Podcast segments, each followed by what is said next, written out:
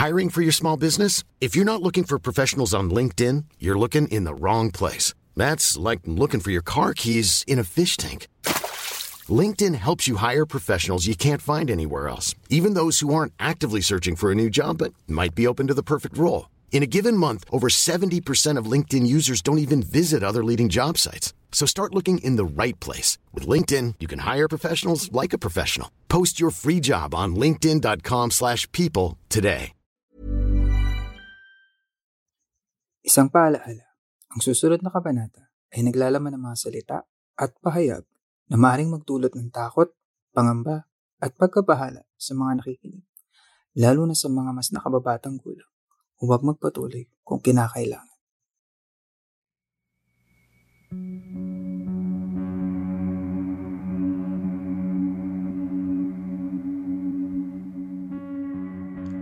Magandang gabi sa inyong lahat.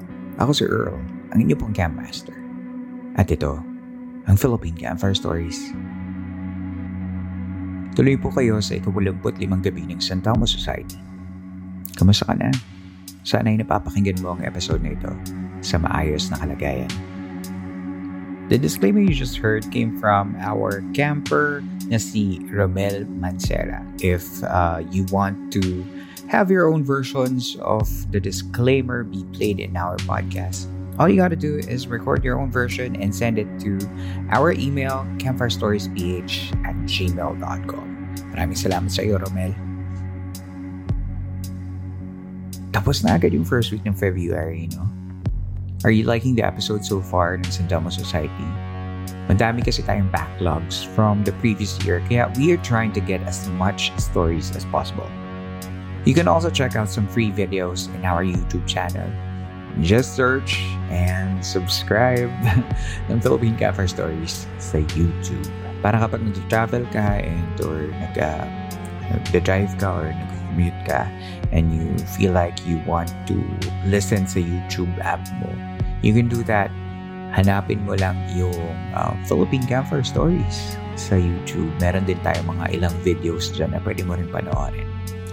At kung nagugustuhan mo naman ng mga episodes natin at gusto mong magpabalato, just go to our GCash account na nasa episode show notes. Kung international listener ka naman, uh, meron din tayong PayPal account na open para sa mga pakape. Thank you sa lahat ng mga nag-share ng kanilang mga blessings na nagbabalato sa akin the past days. Thank you na rin in advance sa mga future na magbabalato sa akin. Lapit ng Valentine's, baka gusto nyo magpa... anyway, on to our stories for tonight. Una nating makakasama ay si Jem from General Trias, Cavite. Pakinggan natin ang kanyang kwento.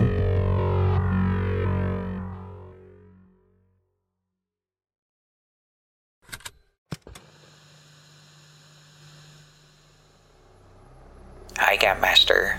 Ito pala yung first time ko magsulat ng story for a podcast. Ito ay kwento ng brother ko and I will not say any name for personal reasons. This happened almost a year ago when my brother and his girlfriend, now fiance, went to Baguio as a day tour and unexpectedly stayed overnight because of some issues. Hindi ko talaga naalala kung ano yung problema pero long story short, they ended up staying in a hotel for one night and went home the next morning. They looked up on the internet for a cheap hotel to stay in and they ended up in this hotel, which I will not say the name. Let's just say na yung hotel ay nasa populated na lugar sa Baguio at ito ay malapit lamang sa SM, like walking distance lang.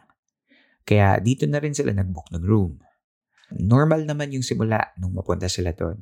Nasabi pa nila na halos puno rin yung parking lot. Ito po yung unang creepy part. Nung pag-akyat nila sa floor ng room nila, ang girlfriend ng kuya ko ay may narinig na parang may umuubo ng malakas. At si kuya naman ay may narinig na malakas na iyak ng bata. Tapos po pala, sasabihin ko rin na may feeling daw sila na sila lang daw yung naka-check in dahil simula sa front desk hallway, halos walang tao except sa mga employees ng hotel. Habang nagpapahinga sila sa room ay nagpamassage po yung girlfriend ng kuya ko sa kanya nang bigla siyang mapatingin sa may salamin sa kwarto nila. Napansin niya ang salamin ay nakatutok sa higaan. May parang nakita daw itong kamay ng isang lalaki. Sa takot ng girlfriend ni kuya ay bigla siyang nag-decide na umalis at nag-check out. May nararamdaman na silang dalawa na kakaiba. Noong pababa na sila sa front desk, naririnig pa din daw nila yung batang umiiyak at yung umuubo ng malakas. Nung nasa lobby naman daw sila, Napansin rin nila na may magjowa o mag-asawa na umalis rin pero ang weird part ay parang nagmamadali daw.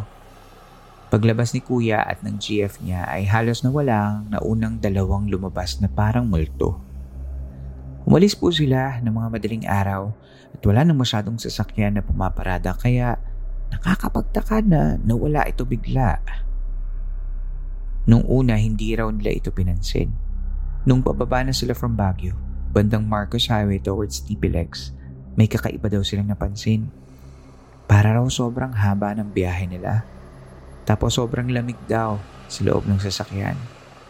Pinatay rin nila ang aircon pero sobrang lamig pa din daw. Nakwento rin nila na may bus na papuntang Manila. At ito ay balak mag-overtake. Hinarang daw nila ito para hindi sila maiwan ng mag-isa dun sa madilim na part ng highway. At ito na po yung huling part ng kwento ko. Nung nasa TPLX na daw sila, napansin rin daw nila na paulit-ulit nilang nalalampasan ng isang signage. Nakakapagtaka pa daw dito ay binilisan ng kuya ko ang takbo ng sasakyan at around 120 to 150 kilometers per hour. Siguro po kapag nakadaan na kayo sa TPLX ay sa ganoong bilis ay parang tumatalo na ang sasakyan. Anyway, Buti naman po ay nakarating sila ng mabuti at hindi napahamak. At ang nakaka-weird pa ay para daw sobrang haba ng biyahe nila. Nakarating daw po sila ng Manila ng 7am kahit sobrang aga nilang umalis. Sana po ay mapansin ninyo ang storya ko at ako'y listener rin ninyo ng higit isang taon na rin. Keep up the good work po and thank you if mabasa niyo po ito. Jem.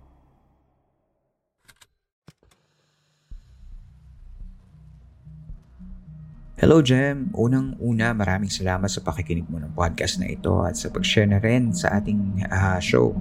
Ilang beses kong binasa yung kwento mo pero parang hindi naman katakataka yung mga nangyayari sa kuya mo at sa girlfriend niya nung araw na yun. Yung umuubo ng malakas at umiiyak na bata, siguro wala ka lang additional context pa dun sa kwento mo pero hindi naman nakakapagtaka na may umiiyak at may umuubo kasi sabi niyo nga mukhang maraming tao sa hotel. Yung dalawang guest naman na umalis at biglang nawala parang hindi naman din nakakapagtaka kasi malay mo nakapark lang pala sa parking lot at hindi lang nila napansin na sumakay, di ba? Hindi ko alam yung sa kamay na nakita nila sa salamin. That might be the weirdness of the story. Pero yung sobrang lamig na biyahe could have just been the weather in Baguio. Especially madaling araw pa sila umalis, di ba? Baguio is known to drop its weather at around 10 degrees kapag madaling araw. Ang totoong nakakapanindig balahibi dito ay yung the way your kuya and his girlfriend traveled 120 to 150 kilometers per hour in TPLX. Hmm.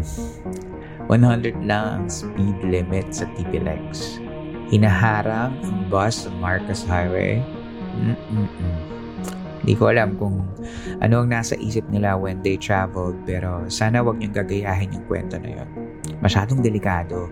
And we all know Marcos Highway is being used by other bigger vehicles like buses and trucks. So, if not for your safety, at least for safety of others on the road, please drive or travel responsibly.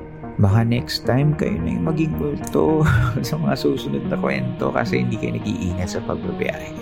Okay? Thank you. Tigil muna tayo sa kwentuhan. Magbabalik tayo for one more story. That and more coming up next.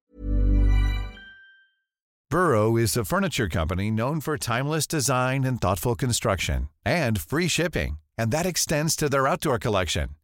Their outdoor furniture is built to withstand the elements, featuring rust-proof stainless steel hardware, weather-ready teak, and quick-dry foam cushions. For Memorial Day, get 15% off your Burrow purchase at burrow.com slash ACAST and up to 25% off outdoor. That's up to 25% off outdoor furniture at burrow.com slash ACAST.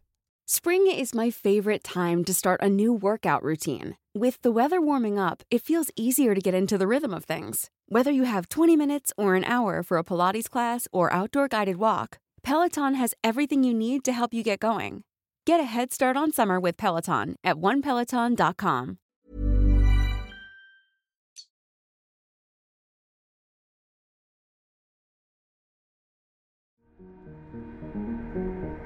Sa pagbabalik ng San Telmo Society ng Philippine Camper Stories.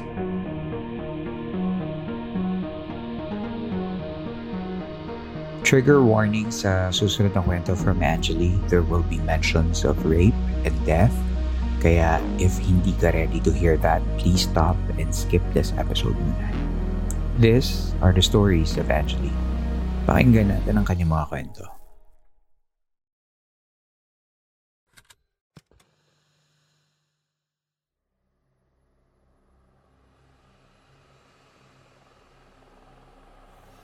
Hello, Earl. I am an avid fan of your podcast. I have been contemplating for a while now if I should share my story also. Although, if this is not appropriate and not interesting enough for the podcast, I would really understand. Having been born and raised in the province of Leyte, kinalakihan ko ang maraming kwentong kababalaghan from other people's experiences. Pero kahit ako, hindi nakatakas na maka-experience ng mga ganito. However, yung kwento ko na ibabahagi ko ngayon ay separate sa kwento ko noong ako'y batang lumalaki pa sa probinsya. Ang mga kwentong mababasa mo ngayon ay nangyari noong ako'y nag-aaral sa Cebu back in college.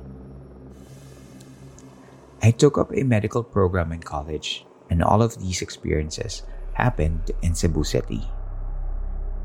Back in high school, I was an active member of the YFC and was also raised in a religious family. 2012, I was raped by two members of the mentioned organization from our town chapter. After this incident, I was never the same. I chose not to tell a single soul about it since I was really scared and I honestly had no idea who to run to, not even my boyfriend at that time. I only had the courage to share to a psychiatrist 10 years after the incident. Months after the incident, was a normal day na walang stress sa ACADS although hindi ko na maalala kung katatapos lang na exams week or malayo pa because I had the luxury to rest. At that time, vacant period ko and I didn't have any classes until late in the afternoon. So I decided na umuwi na muna sa dorm to sleep. Here's a brief description of the dorm room. It consists of two double-deck beds na naka-L sa isang corner. For the sake of the description, sabihin na lang natin na nasa pahabang line ako ng L. Upon entering the room, bubungad sa iyo ang isang maliit na hallway na less than 2 meters. Then sa dulo ay isang maliit na built-in closet. Liko to the right, then there's the beds na naka-L arrangement. The room had two windows, kaya bright naman yung room because of the natural light. I think yung corner na hindi abot ng liwanag is yung hallway sa entrance ng room. I think ito lang yung important detail sa room. So there, I changed clothes and climbed to my bed and tried to sleep. Until naramdaman ko tumunog yung door na nagsara. Dumilat ako and my eyes immediately went to the hallway to see which of my roommates was home. At first wala akong nakita kasi madilim. Until may unti-unting nag-emerge na babae na may karga. Isa itong matandang babae. Wrinkled na kasi yung skin niya sa mukha. Hindi ko siya kilala and hindi rin familiar yung mukha niya. May karga siyang batang babae na mga around 3 or 4 years old. Umikot sila sa room ng isang beses. And for some reason, tinignan ko lang talaga sila habang nakahiga ako, not making any movement. Hanggang sa lumapit sila sa harap ko. Inabot nung bata yung necklace na suot ko that time. Inikot niya ng inikot hanggang sa humigpit ito sa leeg ko at hindi na ako makahinga. Tinititigan lang nila ako habang ginagawa ito. Yung matanda, walang expression yung mukha niya while the kid was happily doing what she was doing. I felt myself losing vision kasi nagda-dark na yung paningin ko. Hindi na ako makahinga. I felt myself losing vision kasi nagda-dark na yung paningin ko. Hindi na ako makahinga.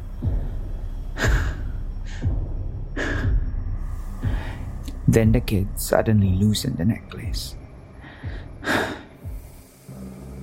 Naglakad palabas ang matanda. Karga pa rin yung batang babae. Then I woke up, out of breath, realizing na hindi pala ako gising kanina when I thought I heard the door open and pumasok yung matanda. Kinapa ko agad yung necklace ko and bumaba sa bed para tingnan sa salamin yung neck ko. Pero it looked normal. I checked the door to our room pero wala ding sign of forced entry kasi nakalock. Bumaba ako and asked the caretaker if may nakapasok ba na matanda na may kargang bata. But when they checked, wala naman daw. Until now, hindi ko na naikwento ito sa mga kasama ko sa room and never ko na nalaman kung saan ba nanggaling yung dalawang nakita ko.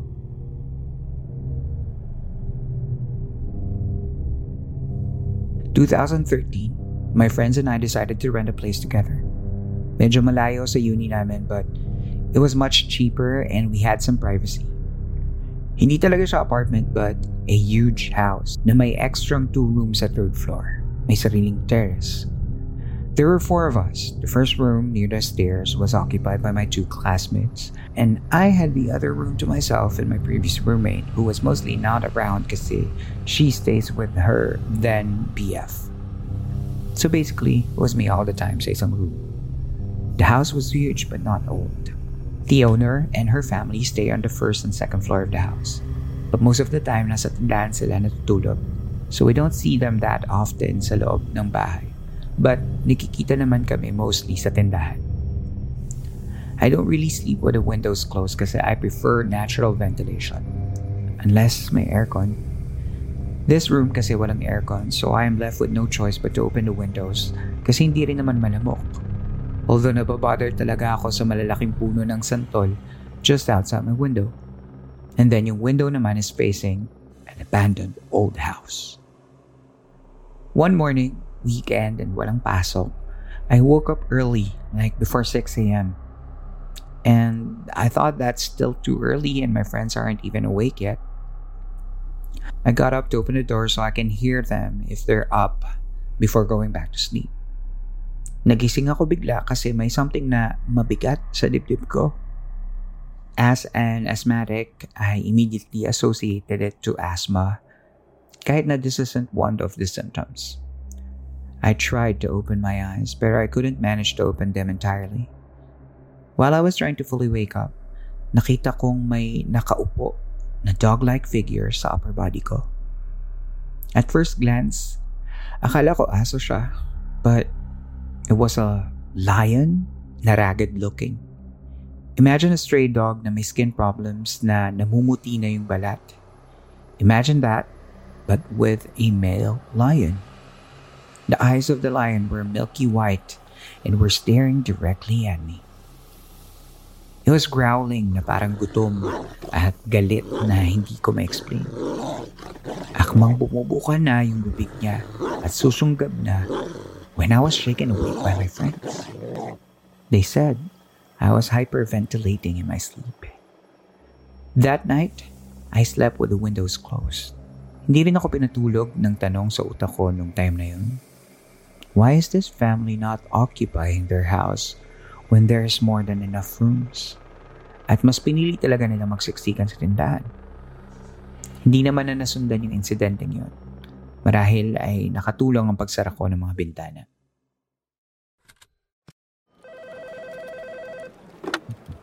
Mga Immortal, listen to the Underpaid Podcast with me, Stanley Chi, wherein we talk about work-related topics in a light manner na parang nagchichismisan lang tayo or nagkukwentuhan.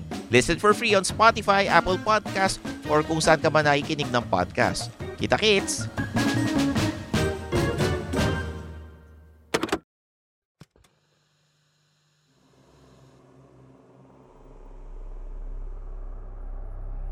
When my sister started college, pinalipat ako ni mama with her sa isang apartment na mas malapit sa university niya.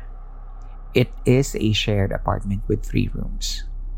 The first room by the entrance and the middle are occupied by magpipinsan. And our room was located sa far end na ng apartment na hindi na talaga abot ng natural light. In front of our room was the bathroom, kitchen sa kabilang side, and just outside our window, the laundry area. For the first six months, okay naman yung stay namin doon. My sister usually has her friends stay overnight for group studies. Our housemates also do the same. Although, hindi naman umaabot sa point na maingay na yung unit namin. For some reasons, eerily quiet talaga yung unit kahit na may mga bisita. Most of us even study in the living room alone when the visitors are not around. After some time, Palagi akong nakaka-experience ng sleep paralysis when I can see all black figure that seems to be staring at me from the foot of the bed. Palagi itong nangyayari pero hindi pa rin ako sanay sa takot na nafe-feel ko with the dark figure. It was a dark figure of a woman based on its hair. It happened quite often until na nawawalan na nga ako ng tulog at palaging nagkakasakit. I was hospitalized for acute sinusitis around that time and I can say na mas nakatulog ako ng maayos sa hospital kesa sa apartment. When I was hospitalized, my sister had her close friends stay for a few days with her until I was discharged. After a few weeks, my sister started showing the same symptoms I had, minus the consistent colds. She appeared restless and sleepless. Until one day, nag-open up siya that she was experiencing sleep paralysis as well. And nakakakita siya ng bata na nakadagan sa kanya. In my mind, I was like, Huh? Bakit hindi nag-add up yung nakikita namin? So we brushed everything off and tried our best to stay healthy na lang since we cannot miss out on classes at that time since approaching na nga yung finals. Then came finals week. Her classmates were almost living in our place na since they stay and do their business na like washing their uniforms and even shower. Umuwi na lang sila kapag kukuha na ng new set of uniforms and and switch reading materials. Almost everyone, except for me na a week early natapos ang final exams, were busy with studying. I stayed in Cebu and waited for my sister to finish her exams before heading home to our province for a quick break before my internship. After her last exam, my sister approached me and told me that one of her closest friends na palagi nasa apartment told her na finally daw their exams are over because she doesn't want to spend another night in our apartment na kasi takot na siya. Apparently, nakakakita siya. And sa apartment daw namin, may nakatira mag-ina. Palagi niyang nakikita sa kwarto namin, sa laundry area, pati na sa banyo. Usually, ito kasing kapatid ko, hindi niya na-mention kahit kanino. Especially sa friends niya. Kasi nga baka hindi na sila pumunta sa amin at matakot pa. So she told her friend about the sleep paralysis and yung mga nakikita namin during these events. And the friend confirmed na these two palagi daw nasa kwarto namin. Nagmamasid lang. After this conversation, Pinilit namin ng mama namin na ilipat kami ng apartment kasi hindi naman namin kakayaning magstay pa doon. But I had no choice but to stay pa doon sa apartment until June because of my internship. We never learned about the history of the place. Wala na ding napagtanungan. It was newly built when we moved in. Hindi na rin namin sinabi sa magpipinsan and they were still renting there to this day. After my internship, I had other experiences of sleep paralysis. It came to a point that my dreams are telling me to end my life. There are a lot of times na I harmed myself. This went on for years.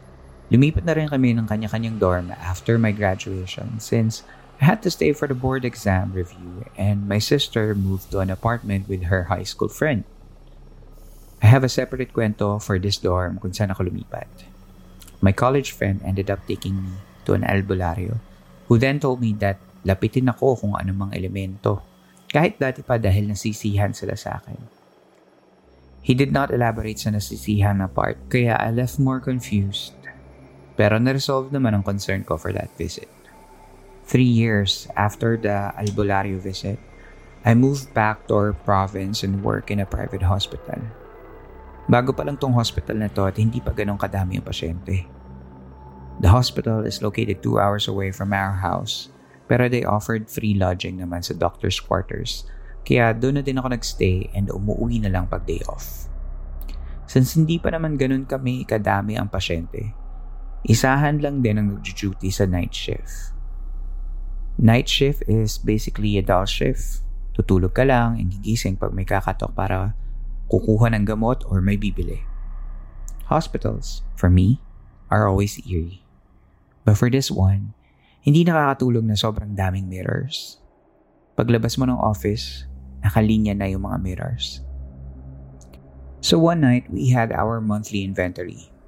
Dati, mag-isa ka lang mag inventory but no need to count every product kasi every week merong inventory and nakabay supplier. This time, instead of doing it alone, there were three of us na naka-assign sa month-end inventory. Nag-offer ako na bumili ng pangmerienda namin habang nasa work since minsan lang din naman kami magkakasamang tatlo sa same shift. And wala talagang bigay yung department head namin na pang food man lang. For the sake of narrating, let's name the older coworker Madame and the younger one Venus. I will also change some details in the story for privacy na din. As usual, Madam was there ahead of us kasi maaga siyang gumakiyak since taga-malayo siya. I arrived after her. Then almost late na dumating si Venus. Looking rather gloomy and wala sa mood.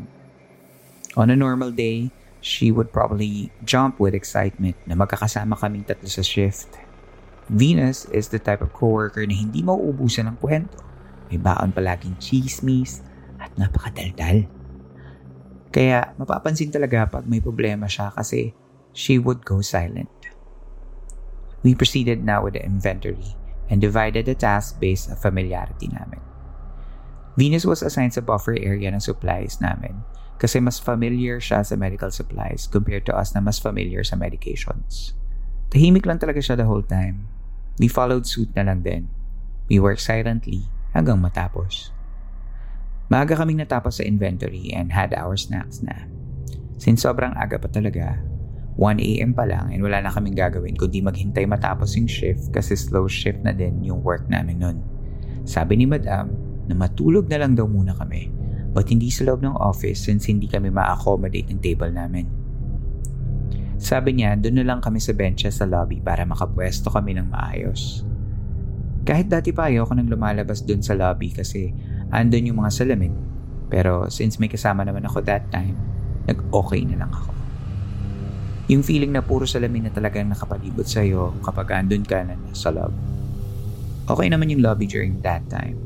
Pero nag-iiba talaga yung itsura ng vibe niya sa gabi. Dim pa rin yung lighting kahit nakabukas na mga ilaw. Pero most of the time naka-off talaga mga ilaw dito since wala namang tao sa night shift aside sa mga naka-duty na. So ayun, we cleaned the benches may lobby and pumesto na kami. Ang style kasi ng bench is back-to-back sitting. So me and Venus occupied one bench, then si Madam solo sa isa. Madam was sound asleep na agad. Well, I couldn't tell if Venus was asleep na kasi tahimik talaga siya. So I tried to sleep na din since wala na talaga akong kadaldalan. I remember sobrang babaw lang ng tulog ko that time. Yung tipo kong pinapakinggan ko lang yung surroundings ko but still trying to force myself to sleep. After a few minutes, I was finally half asleep na. But then I noticed na may tao sa may ulo namin ni Venus.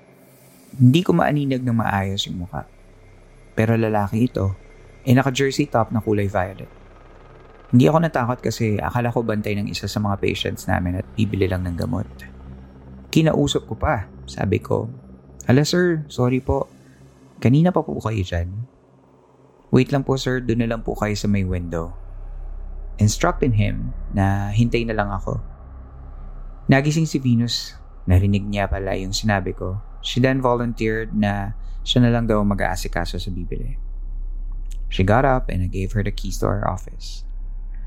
After a few minutes, bumalik din agad si Venus sa pwesto niya sa bench at natulog. I tried to sleep then, pero after nung nakita ko yung lalaki, hindi na ako nakatulog ulit kasi baka may bibili pa ulit at may istorbo lang yung tulog ko. I checked the clock and it's already a few minutes past 2 a.m. Nakapikit na lang ako this time and pinapakinggan ng paligid. I couldn't hear anything aside sa breathing of Venus and mild snoring of Madame. I tried to open my eyes again pero parang ayaw fully bumuka ng mga mata ko. Feeling na parang hinahatak pababa yung eyelids ko to keep them closed. But I had a glimpse of surroundings while pinipilit kong ibukas yung mga mata ko. And there I saw the guy in violet jersey again. He was just standing there and seemed to be looking at Venus. When I finally had my eyes fully open, nawala na ito. Bumalik na ako sa loob ng office kasi natakot na ako. Inisip ko na baka hindi na tao yung nakita ko kanina at bakit bigla na lang itong nawala. I let my coworkers sleep kasi parang ang himbing pa ng tulog nila. Before I went home, I waited for Venus to ask her if she's okay kasi mas bothered ako by her silence kaysa sa guy na nakita ko earlier. She told me naman that her cousin has gone missing daw and hindi na daw umuwi for a week na. Her aunt called her that night to ask if umuwi daw ba ng probinsya yung anak niya kasi hindi na nga daw umuwi sa kanila. Hindi na rin nila makontak yung pinsan niya kaya wala rin siyang naisagot sa aunt niya. I comforted her and treated her to some puto sikwate before heading home. I also asked her kung anong binili nung lalaki na nang gising earlier pero she told me na wala man daw bumili. Hinintay niya daw kasi akala niya kumuha lang ng tubig saglit pero sinilip niya din sa may kantin pero wala naman daw tao. In my mind, I was like, sabi na nga ba. It wasn't until after a few days na nakita ko si Venus after that. She stayed muna sa office until nakaalis na yung mga kasama niya sa shift and she told me na natagpuan na daw yung pinsan niya pero patay na ito. May stab wound yung pinsan niya and walang witness na nakakita at makakapagturo kung sino gumawa. Iniwan lang daw kasi yung katawan niya somewhere. She even let me see the picture of her cousin nung natagpuan niya ito. Nanlamig ako. It was the same violet jersey that I saw the other night. Kalbo rin yung nasa picture. Didn't know if telling her what I saw would bother her, but I told her anyway. I told her na nakita ko yung pinsan niya nung natutulog kami sa lobby. Naiyak na lang siya. When she calmed down, she told me na baka naman maalam na yung pinsan niya at that time. I apologized to her for not telling her agad, but she thanked me anyway for telling her. At least daw, Di na niya iisipin na her cousin left without even saying goodbye. Until now, wala pa rin silang lead as to who killed the cousin. Yun na lamang po muna. Next time po ulit. Maraming salamat sa pagbabasa. Angeli.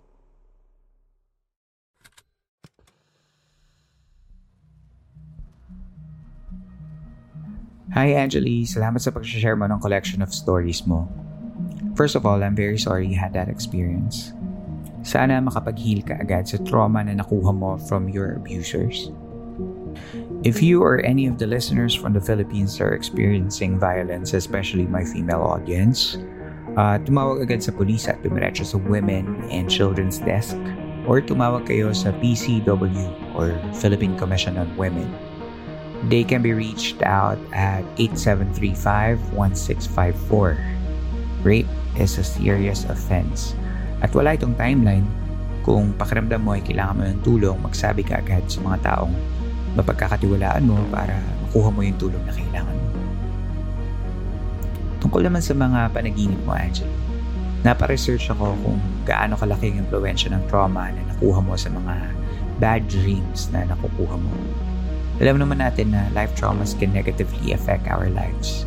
But what I got from the internet is actually a little interesting talk about chakras or our main energy points and kung paano sila nagiging unstable after a sexual trauma.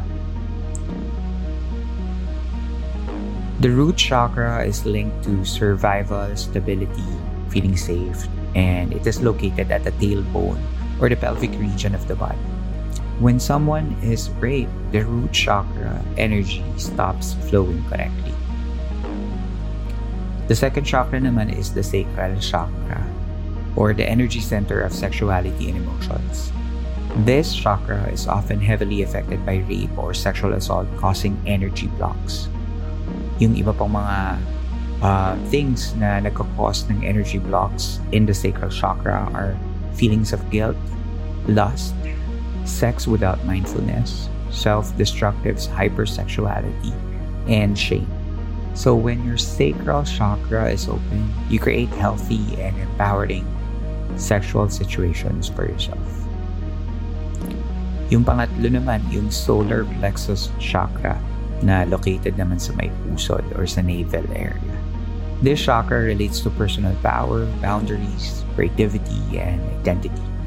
Many survivors with blocks in this area have difficulty focusing on their dreams, asserting themselves in the world, and often find themselves in cycles of abuse. When your solar plexus is open, you can have healthy relationship with power and use it to assist with others. Yung sumunod naman is yung heart chakra, which is sometimes affected by sexual assault because of the feelings of unworthiness, distrust, and a lack of self-love that often arise in survivors. When your heart chakra is open naman and uh, nawala na yung block um, caused by the trauma, you can feel compassion for yourself. You give love freely and are comfortable in your relationships. The throat chakra, yung nasa um, lalamunan natin or sa leg, can manifest blockages after sexual assault due to the survivor's inability to either express themselves or be heard. One traumatic experience, when consent is ignored, can cause the survivor to have multiple experiences in which their voice is not heard. This cycle will end as the survivor establishes their voice on the world. Yung iba pang symptoms ng blockage in the uh, throat chakra are dishonesty, speaking words of anger, and negative self-talk. So when your throat chakra um, is cleared, you can express yourself freely and you can practice honesty and communicate well with others. The third eye chakra, located in between your eyebrows, is associated with intuition. Many survivors either failed to trust their intuition or had not yet developed it at the time of the assault, causing blockages in this area. So, minsan, kapag uh, may block yung third eye chakra because of some sexual trauma, nagkakaroon tayo ng inability to visualize, yung nightmares, nagkakaroon tayo ng nightmares, lack of trust in oneself, and difficulty in meditating. Kapag naman nag-open na yung third eye chakra mo, you can finally trust your intuition and act with confidence when using it. The last one, the crown chakra, is located above and around the top part of your head. Signs of a block crown chakra includes lack of direction, depression, loneliness, feelings of no connection with the spiritual higher power. Pero pag open naman yung crown chakra mo, you feel universal love. You you express gratitude and you feel connected to the divine. Aside from therapy, pwede rin mag-resort to chakra cleansing, reiki, and other forms of meditation like yoga, breath work, and focusing your energy to the things that actually make you happy. Hopefully, the nightmares will end, Angeli, and thank you for sharing.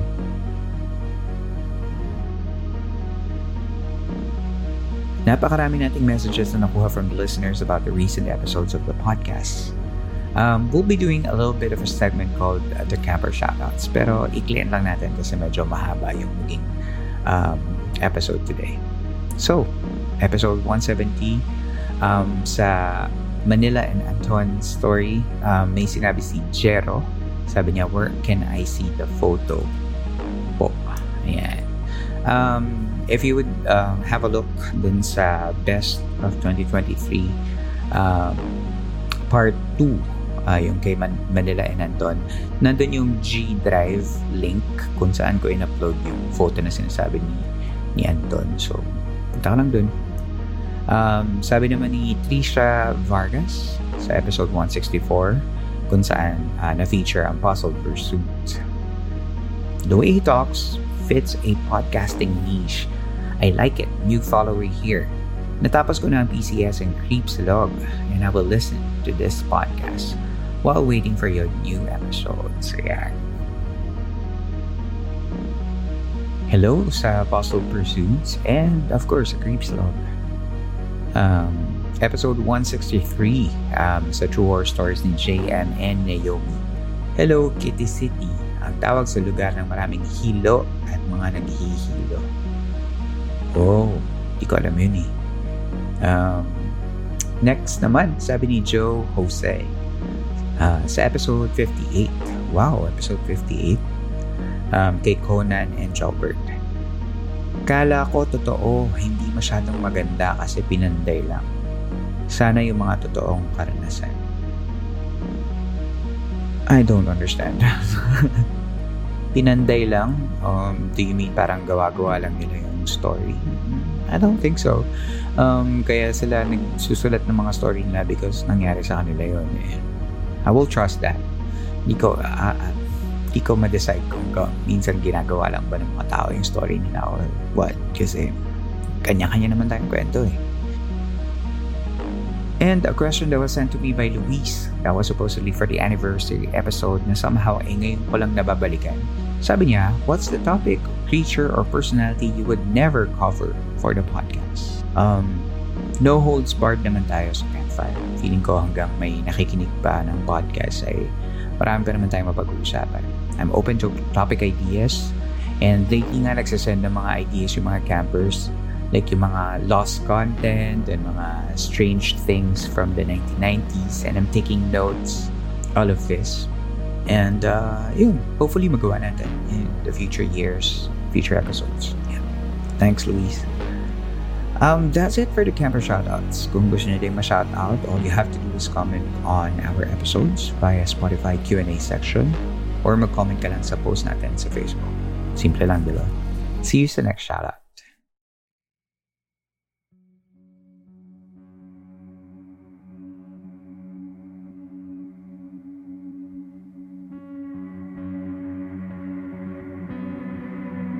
Dito na po nagtatapos ang ating kwento. Pagkatapos ng episode na ito, ay pwede kang sumali sa kwentuhan by going to the Spotify Q&A portion ng ating episode. Doon nagsishare mga kasama nating campers ng kanilang mga thoughts about sa episode natin tonight. Just remember to be kind whenever you share your thoughts. Uh, dahil ang podcast na ito ay mananatiling safe space for everyone. Kung gusto mo namang suportahan ang show by giving me monetary tips, you can do that by giving us um, gifts via GCash, PayPal, or even joining Patreon, which is yung site kung saan ako naglalagay ng mga extra content for the podcast listeners when I can. Sleepin mo lang yung uh, GCash and PayPal accounts and Patreon accounts doon sa ating uh, episodes, show notes. Makikita mo yan sa uh, episode uh, description natin. At panghuli, kung may mga kwento ka naman na gusto mong ibahagi sa ating camp, ay pwede mong isend yan sa campfirestoriesph at gmail.com at babasahin naman natin yan sa mga susunod na San Telmo Society radio episodes. Muli maraming salamat po sa inyong pakikinig. Magkita tayo muli sa susunod na kwento. Ako si Earl. At ito ang San Telmo Society Radio ng Philippine Campfire Stories.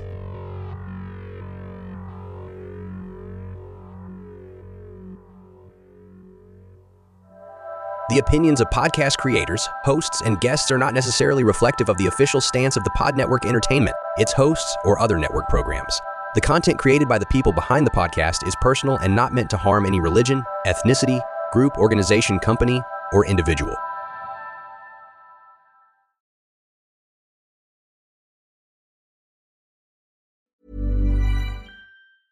Planning for your next trip? Elevate your travel style with Quince. Quince has all the jet setting essentials you'll want for your next getaway, like European linen, premium luggage options, buttery soft Italian leather bags, and so much more and is all priced at 50 to 80% less than similar brands. Plus, Quince only works with factories that use safe and ethical manufacturing practices. Pack your bags with high-quality essentials you'll be wearing for vacations to come with Quince. Go to quince.com/pack for free shipping and 365-day returns.